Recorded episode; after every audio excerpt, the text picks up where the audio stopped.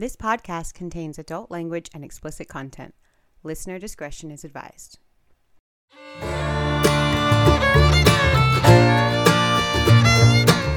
Hi, I'm Grant, And I'm Erica and this is from, Crime, to Crime.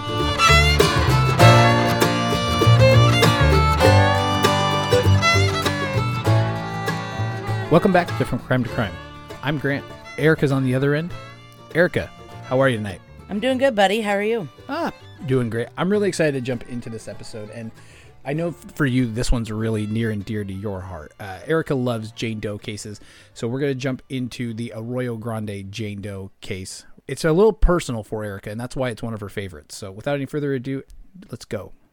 Yeah, this one I would say I'm a little bit obsessed with. I would say you're very obsessed with because we've been working on this one for probably two months. This one is, like I said, this one is very, very important to you. Well, I had to make sure you knew every single detail of the case like I do before we did this. Oh my God. I know everything about this case now. Yeah. Way more than I need, needed to know. Hey, that's my life mission is to make sure everybody knows about this case because I live in the area where this case took place and I don't hear about it on the news. You don't see it on anniversaries, nothing. And it's like, guys, this is right here. Like, we can do this. We could solve this. And as you as we get into this, you're going to find out that this case was is really actually very important to the Henderson community. So it is a very important case for people to know because there's some substantial growth that's happened to the police department because of this case. Oh yeah. Big time surprise things that you wouldn't think a case that almost nobody in this area has heard of but has had such a good impact on the local law enforcement. Like you said, it's been it's been interesting. So How long ago was this? It was in 1980. Okay. So, and I feel like that's partly the problem with this case is that a lot of people hear 40 years ago and they're just like, eh, we can't solve that. But obviously we can because the DNA Doe project is amazing and everything they're doing with genetic genealogy and all this stuff, everything is solvable. Like, just because it was 40 years ago, I think people kind of go, it was 40 years ago. It's like, no, it's, we have this, we can do it. That's why I tell everybody I know to change their Amazon Smile charity to DNA Doe Project because they solve everything. It doesn't matter if it was 40 years ago or 60 years ago or 20 years ago. They got it. They're like superheroes. So, without rambling on too much about the DNA Doe Project and everything we can do, I want to talk about the Arroyo Grande Jane Doe from Henderson, Nevada. And we want to give a little backstory of the facts of the case for those people who haven't heard of it. And Grant will try to keep me under wraps so that I don't just word vomit everything about this case onto everybody at once. I'm going to try, but it's going to be hard. But then after we give the facts, then we can dive into some of the theories and all the, like you had mentioned, the positive things that have come from her case. So before we get started, though, it is going to be pretty hard to listen to for the first few minutes because her cause of death is extremely disturbing. It is it is disturbing and it is a little hard to listen to, but it's important and it's definitely imperative to the facts of this case. And at the end of the day, this is from crime to crime. Crimes happen here. So if you're not interested in the blood and the gore, this isn't the place for you. Yeah, now's the time to go for sure.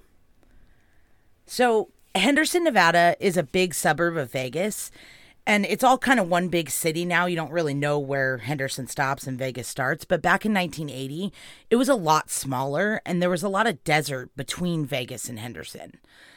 In this desert area on October 5th, 1980, an off duty police officer named John Williams and his brother were driving just south of State Route 146, which is now called St. Rose Parkway and the 215 freeway. It's like a super busy area of Henderson. It's where the Raiders practice field is. And So at the time, was it just kind of an old dirt road that they were going down, or it was an actual highway then that they were, you know, traveling down and were supposed to be at?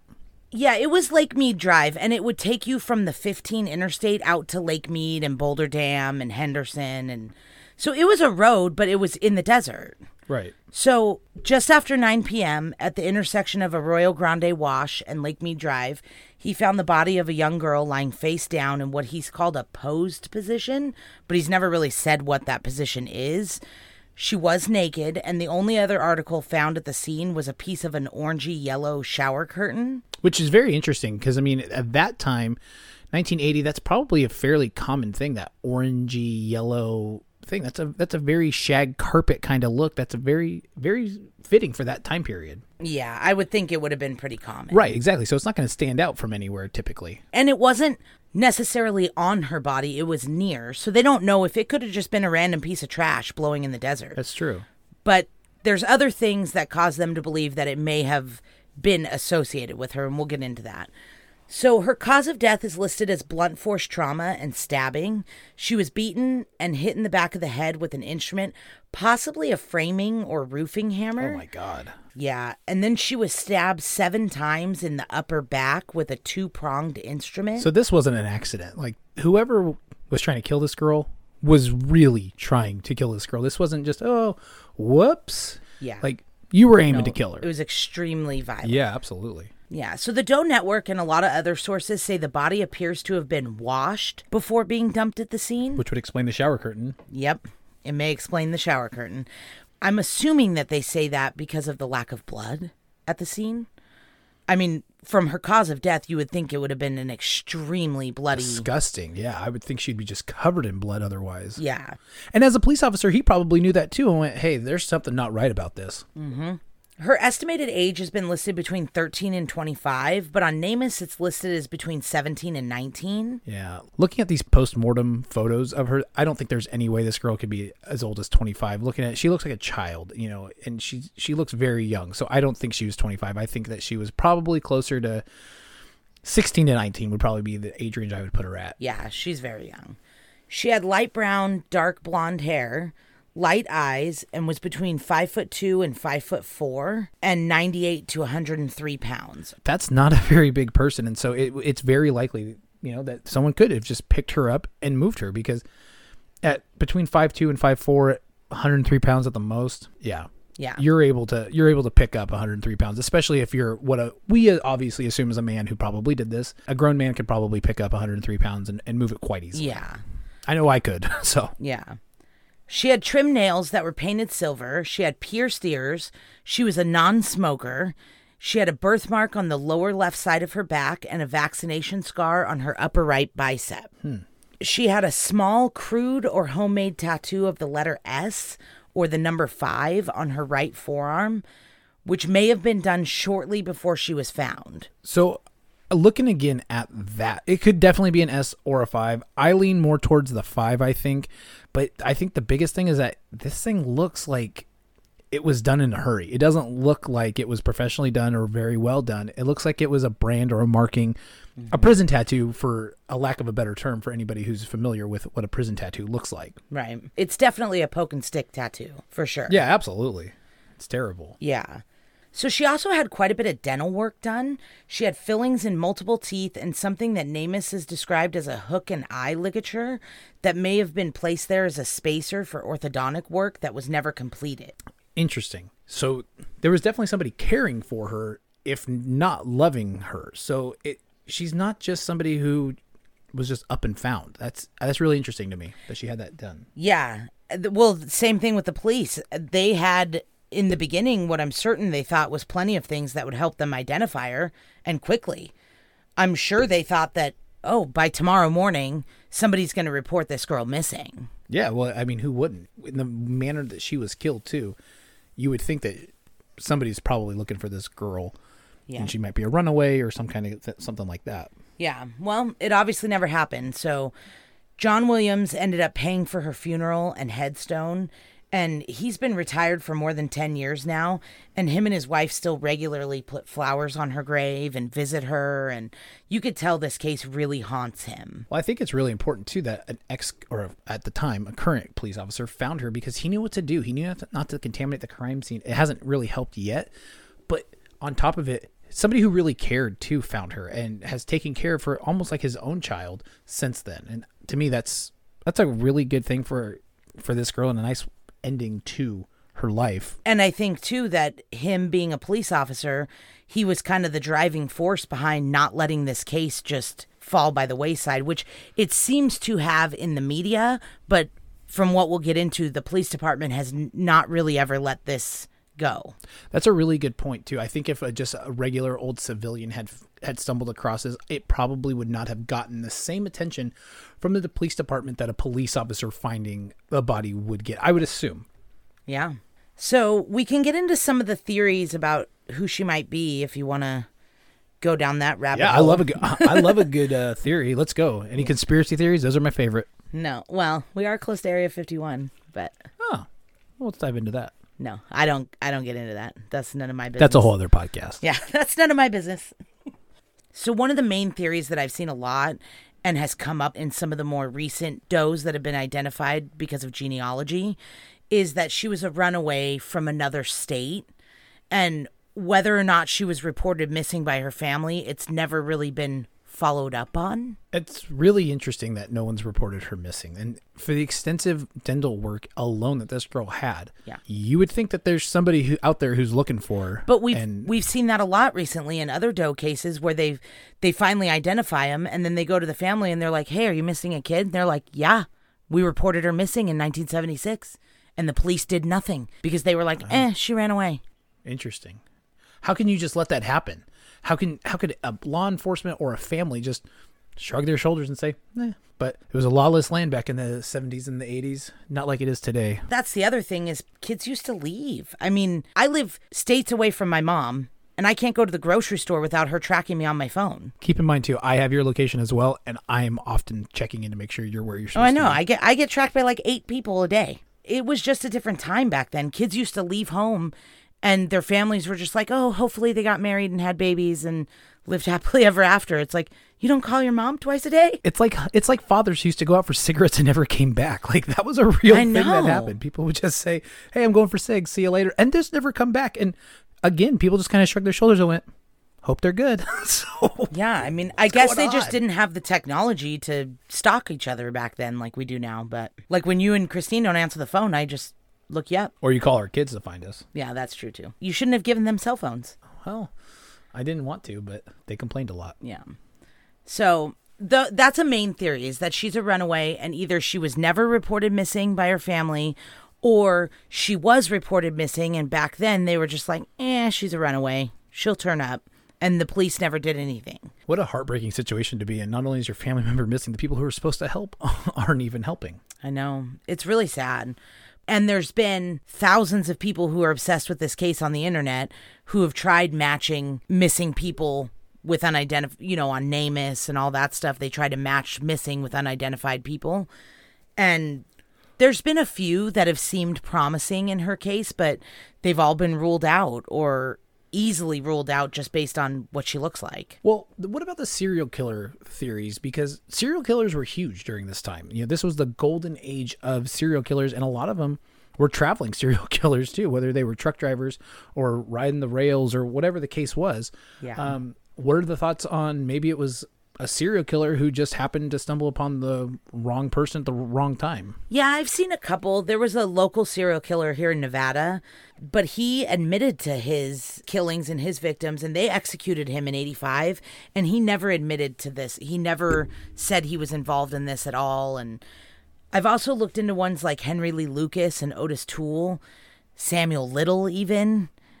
Even yeah, I was gonna say Samuel Little too. Yeah, and I can't find anything that connects any of the serial killers that we know of to this area at that time. Samuel Little has confessed to killing women in Vegas, but not in the 80s. He said in the 90s, but you know, you never know because when you're killing that many people, That's what I was going to say. When when you kill so many people, I'm sure that at some point, as sad as this is to say, they start to run together, and you know, you probably even forget about one or two of them. I would I would imagine. Oh, I'm sure. Anybody recently? I don't know. Yeah. But, well, what about her family? I mean, eh, their family obviously took really good care of her. I again, I venture to say that she was loved, but you know, sometimes things happen and in families, and do we think or maybe her family was involved in any way? well, I mean, that would be a huge reason why you wouldn't report somebody missing if you were the one that made them go missing. That's my thought is. Yeah, you wouldn't report somebody missing, especially then, if you didn't want them found. Yeah. because you knew where they were. They were dead in in the desert. Yeah. and you did it. which is really sad to think about. It's obviously devastating no matter how this woman died, but it's really sad to think about that it could have been at the hands of somebody who loved her. The biggest rabbit hole theory that you could go down for years, which I've spent quite a few years researching, is sex trafficking. Because as we know, Vegas is the sex trafficking capital of the world. And a lot of people have said because of the tattoo on her arm that it feels like a brand, maybe from a pimp or a sex trafficking ring, some sort of nefarious situation. The tattoo is the only thing that throws me off. Otherwise, I really do think it's the family being involved, but that tattoo really does speak to sex trafficking or a pimp or somebody who wanted to mark her and have her, them know that she was theirs. Mm-hmm. But maybe we're looking too much into it. Maybe it was something stupid that she did on her own. Even. Well, that's what I was going to say too. Is the coroner and the police department and the agencies that have been investigating this have gone down this tattoo rabbit hole for forty years, and it hasn't identified her. So even they're like, we need to focus on something else for a little bit. I've seen interviews where they're like, we got to focus on the dental work or the DNA or something else because this tattoo has gotten us nowhere. And it really could have been teenagers do stupid shit. yeah. Oh yeah. It do. really could have been that she just did it herself. Maybe it was her boyfriend's initials or her best friend's or I mean, I've never tattooed Anything, really, myself, yeah. but I know people who've done that and it's dumb. It is dumb, but it it does look like something dumb that happened. So Yeah. you know, there's lots of different theories, and as far as I know, tell me if I'm wrong. We don't know anybody. We don't have any other Jane Does or even identified people with the same markings, right? Not that I've been able to find any solid information about. There is two other cases. One is of a missing girl from a different state who had a tattoo of the letter S on her arm. Was it as poorly? Yeah, it's yes, it was homemade and but it's not her. She doesn't look anything like her. It's not her. I'm pretty sure the tattoo was on the wrong arm. Okay. Uh, So there's that. And then there was another I can't remember if it was a Reddit rabbit hole I was down or a web sleuth rabbit hole, but there was an old newspaper article from here in Vegas that I've never been able to find again after the first time I read it about another unsolved murder of a teenage girl here in Vegas and she had an S tattoo on her arm. But she was identified. They knew her name. Was she involved in any kind of sex trafficking or Yes, anything she like was- that? She was. Oh, interesting. She was a known sex worker. Very interesting. Have you seen photos of this? Does it look similar? Nope. There's no photos of it. It was one small newspaper article that just gave her name. I've tried to look up her case in Nevada registries of murder victim. Like I can't find it. I can't even find out if her case was ever solved. I can't find anything on her murder. Nothing except that one tiny little paragraph news article uh, and all it said was that she was 17 and she was a known sex worker. It's so interesting. There's Yeah. so many pieces to this puzzle that are just so interesting. But what if the what is the Henderson Police Department? What have they done to help identify her? Oh, everything. They've done e- absolutely everything. Over the years, they have done everything they could to identify her. Mike Murphy used to be the coroner of Clark County, and he's given interviews to the local news saying that she's a huge part of the reason that they created the cold case project here. Interesting. He's hinted at it's because John Williams and other officers and him, they're so obsessed with finding out who she is. I don't blame them. Forty years and not knowing who this girl is, and I mean, obviously, John Williams has a affinity for her and a positive affinity. I'm not saying Yeah. anything weird. At least I don't think so. I mean, maybe who knows? You know, No, who knows? Maybe he no. did. I don't know, but you know, still, he's the sweetest old man. I would think that you would have to really care about this project. I mean, as a as a police officer stumbling stumbling across this, I don't know if he has kids or not. I have kids. If I was a police officer, I would want to do everything I could to help identify who this girl was because. Chances are he probably feels like she is part family at this point now. 40 years and he's still he and his Oh, wife yeah. are still deeply involved in this. Yep. And Mike Murphy has said, like, this has been the catalyst to push for this cold case project, which now has identified some astronomical number of John and Jane Doe cases in Clark County. which is fantastic. I mean, and so that's kind of the area on this that you want to focus on the positive.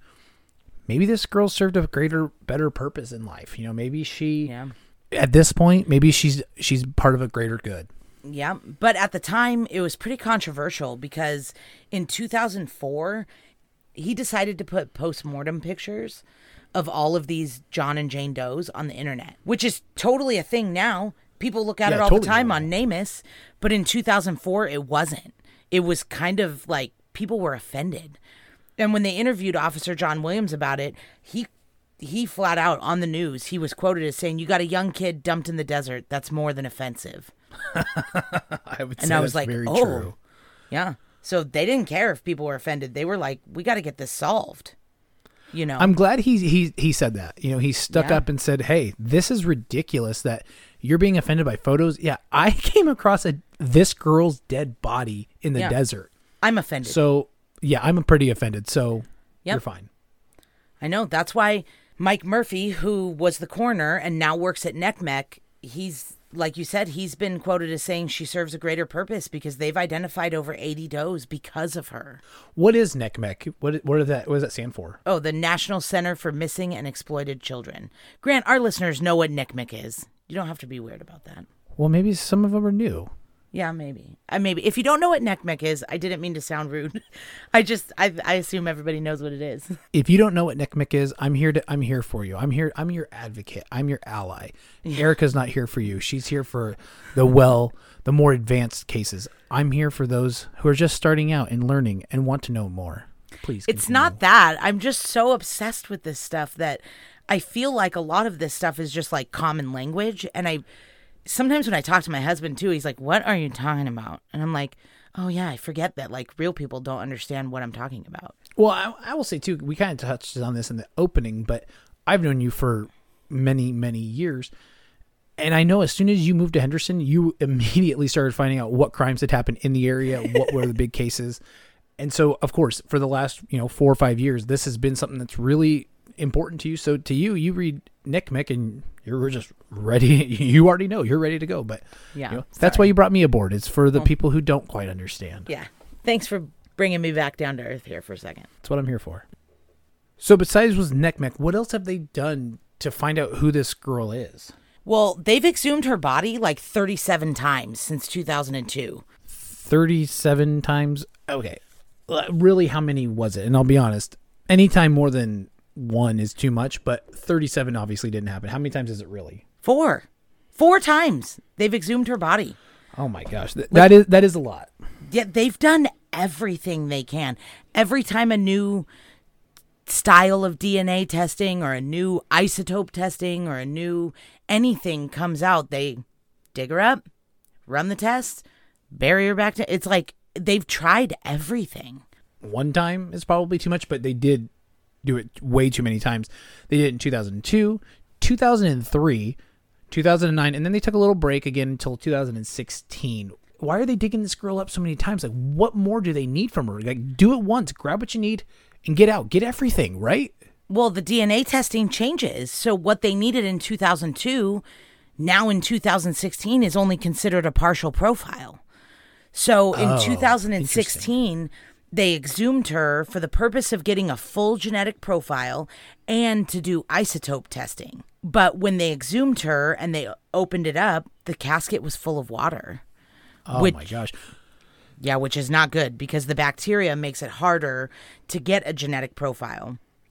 They were eventually successful, and the last update was that they sent the DNA to the FBI for analysis, and we have literally heard nothing since 2016. The only thing that we've heard since 2016 is now the NCMEC artist create a new artist rendering of what she may have looked like in life, and that's the only update. There's been nothing on the isotope testing or the DNA, nothing. Nothing at all. Nope. They did it. They exhumed her. They they did what they needed to do, and then that's it. Yeah, five years. There's even nothing saying, "Hey, evidence was inconclusive. The body was too wet." Nothing at all. Nope. And that's what I'm assuming because they've never talked about the isotope testing since before they did it. So I'm assuming that with maybe the bacteria, maybe the isotope testing wasn't possible because after they exhumed her, they only talked about how they did get a genetic profile. Wow. Okay. So maybe the DNA Doe Project can help. Just another plug. But DNA Do- project. If you're listening, please uh please take this case and find out what's going on because Oh, clearly y- your help is needed. first of all, they're not listening, and trust me, I've emailed them plenty about this case. So First of all, they should listen because you and your mom are the reason they're still in business because of, of Amazon Smile. So make sure that everybody goes and attaches DNA Doe Project to their Amazon Smile accounts. I know. I feel like me and my mom are the only ones who do it because it's a, such a small amount, you know, and they give like, you know, a fraction of a percent or whatever. So they don't like it shows you how much money they get on Amazon Smile and it's not very much. And I'm like, how is this not very much? Are you guys just shopping on regular Amazon and being weirdos? Like, do Amazon Smile. Yeah, we are, and and I'll I'll admit part of that is me. Grant, um, I know you don't do worst, Amazon Smile? I don't think about it. Can you set it up on my phone? Oh my God. No, because we couldn't even do a podcast. I don't know how to set anything up on your phone.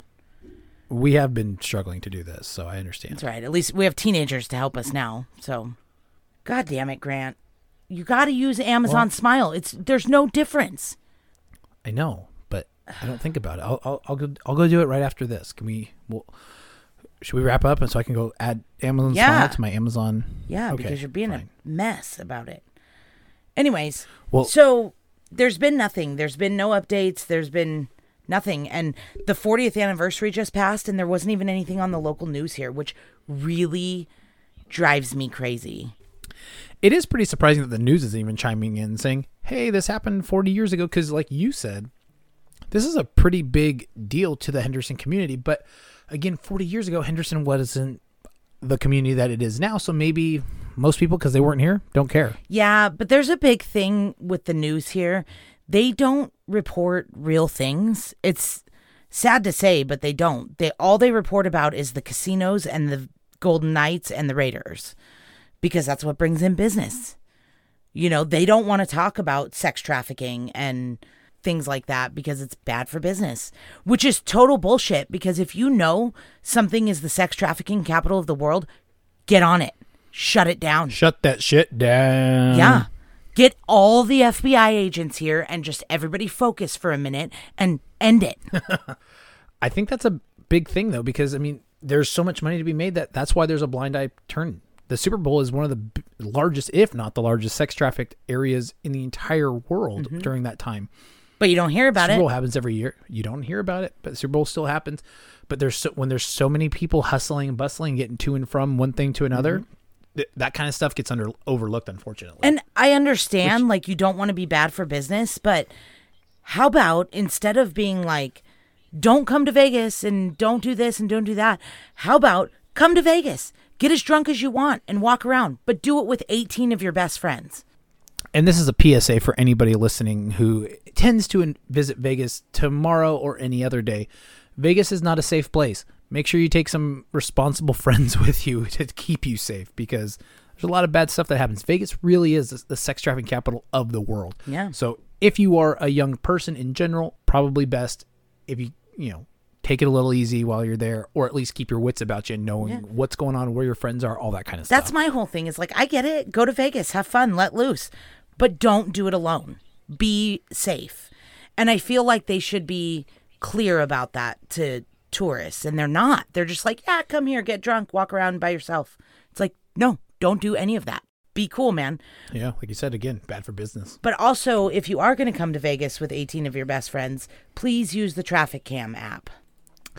That's right. If you're gonna go to Vegas or really anywhere where you're gonna see, you're gonna stay in a hotel room, download the TraffickCam app. That's T R A F F I C K C A M, Traffic Cam. What it does is it allows people to take photos of their hotel rooms and it helps police identify those rooms so that if people are posing in sex trafficking websites or however they're they're transmitted, they're able to get an idea of oh that could be this type of hotel in this city, Which may have because of- helped in this case if we had it back in 1980 because of the shower curtain. Maybe they could have looked at their database and gone, oh, orange shower curtains, that's this hotel.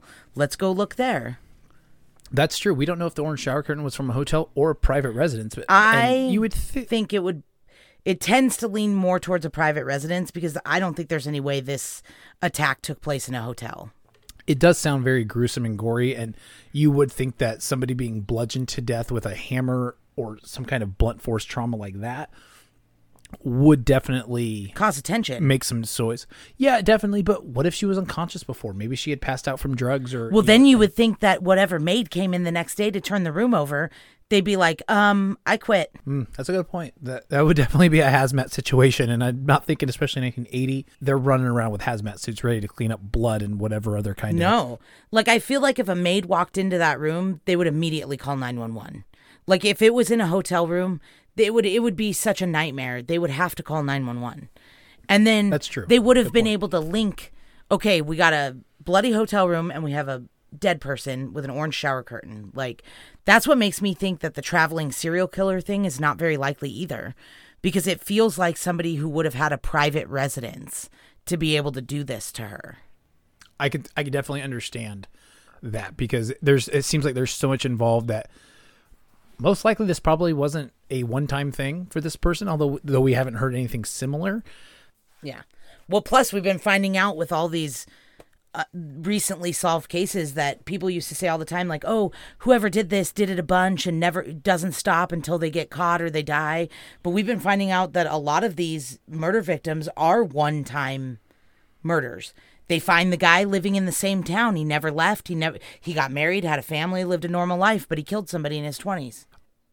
I, I can understand that. You know, not that I've ever killed anybody, but you know, things lead to heated arguments and you accidentally kill somebody and you made a huge mistake and you just kind of hope that nobody ever figures it out because they didn't have technology then.